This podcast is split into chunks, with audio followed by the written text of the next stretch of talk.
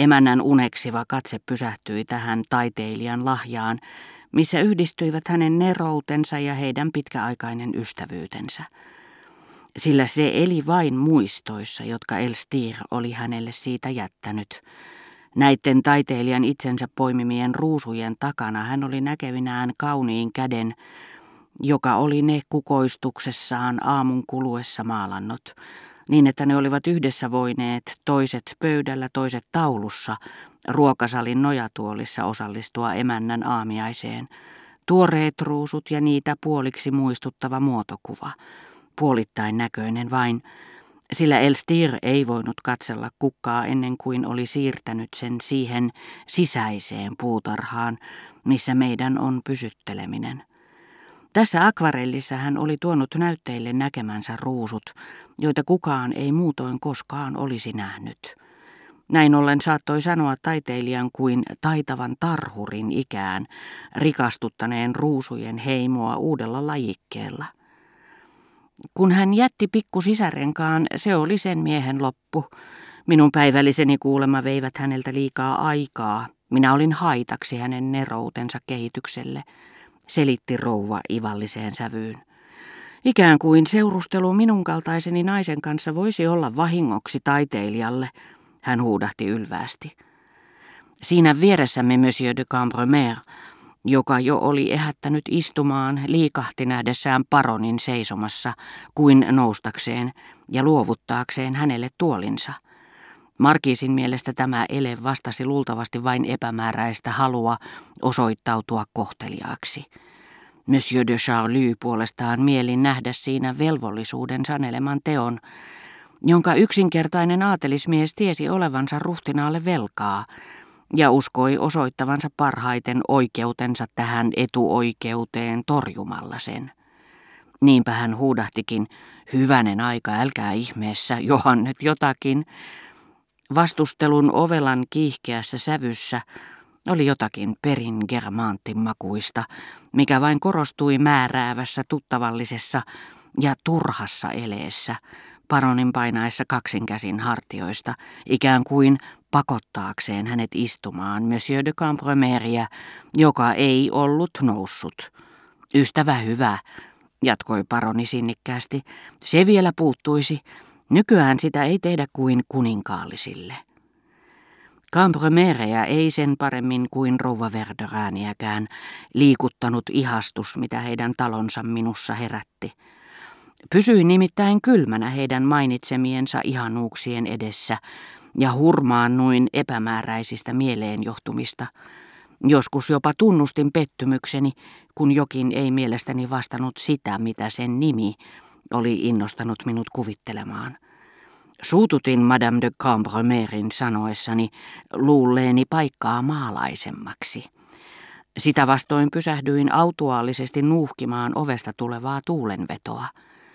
Näytätte pitävän vetoisista paikoista, he totesivat. Kiittävä lausuntoni rikkinäistä ruutua tukkivasta vihreästä kiiltosilkin palasesta ei mennyt perille sen paremmin. Kauhistus, huudahti markiisitar, mutta seuraavat sanani olivat kaiken huippu. Eniten minä kuitenkin iloitsin äsken tänne tullessani, kuullessani askelteni kaikuvan eteishallissa. Luulin tulleeni, en nyt enää tarkkaan muista minkä kylän kunnan taloon. Seinällä siellä ainakin oli piirikunnan kartta. Tällä kertaa Madame de Cambremer käänsi minulle päättäväisesti selkänsä. Voisihan kaikki tämä pahemmaltakin näyttää vai mitä, kysyi hänen aviomiehensä yhtä säälivän huolekkaasti, kuin jos olisi tiedustellut, miten vaimo oli kestänyt murheellisen muistotilaisuuden.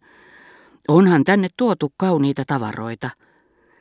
Mutta elleivät varman maun sanelemat säännöt aseta tasapuolisia rajoja pahansuopuudelle, se arvostelee kaikkea niissä, jotka ovat tilallenne tulleet, taloa, tavaraa, ihmisiä itseäänkin. Niin on, mutta ne eivät ole omalla paikallaan. Ja ovatko ne niin kauniitakaan? Kai te huomasitte, Monsieur de Cambromerin surullisesta äänestä ei puuttunut lujuutta. Mitä kaikkea loppuun kulunutta tästä salongista löytyy? Juin kudonnaisia, joiden lävitse päivä paistaa. Entäs se kangas, missä on isoja ruusuja, kuin jossakin maalaisten täkissä, säästi Madame de Cambromer, jonka hankittu sivistys käsitti yksinomaan impressionistien maalaustaiteen, Debussyin musiikin ja idealistisen filosofian. Ja jotta ei tulisi moittineeksi yksinomaan ylellisyyden, vaan myöskin hyvän maun nimissä, ikkunoihinkin on ripustettu pitsiverhoja, mikä tyylivirhe. Mutta minkäs teet, nämä ihmiset eivät tiedä, missä he olisivat oppineet. Heidän kannaltaan tämän täytyy olla saavutus.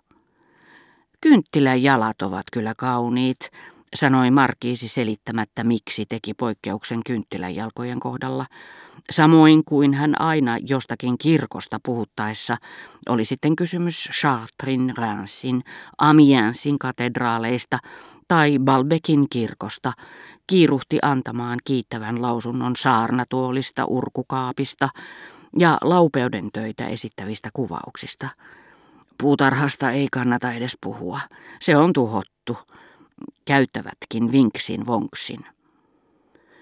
Rova Verderanin tarjoillessa kahvia käytin tilaisuutta hyväkseni lukaistakseni Monsieur de Cambromerin antaman kirjeen, missä hänen äitinsä kutsui minut päivällisille. Apunaan vähän mustetta, hänen käsialansa oli siitä pitäen ilmaiseva silmissäni helposti tunnistettavaa persoonallisuutta, ilman että minun tarvitsi olettaa kirjoittaessa käytetyn erikoislaatuisia kyniä. Eiväthän harvinaiset salaperäisellä tavalla valmistetut väritkään ole taiteilijalle välttämättömät omintakeisen näkemyksen ilmaisemiseksi. Jopa halvaantunut lukusokeuden satuttama potilaskin, tuomittu katselemaan kirjaimia kuin piirroksia, osaamatta tulkita niitä, olisi ymmärtänyt, että Madame de Cambromer kuului vanhaan sukuun, missä kirjallisuuden ja taiteiden intomielinen harrastus oli raivannut leikkitilaa aristokraattisille perinteille. Hän olisi myös arvannut suurin piirtein minä vuosina Markiisitar oli oppinut samanaikaisesti kirjoittamaan ja soittamaan Chopinia. Siihen aikaan hyvin kasvatetut henkilöt noudattivat rakastettavuuden vaatimuksia ja niin kutsuttua kolmen adjektiivin sääntöä. Madame de Cambremer yhdisti ne molemmat. Yksi kiittävä adjektiivi ei riittänyt. Hän pani sen perään väliviivan jälkeen toisen, sitten toisen väliviivan jälkeen kolmannen.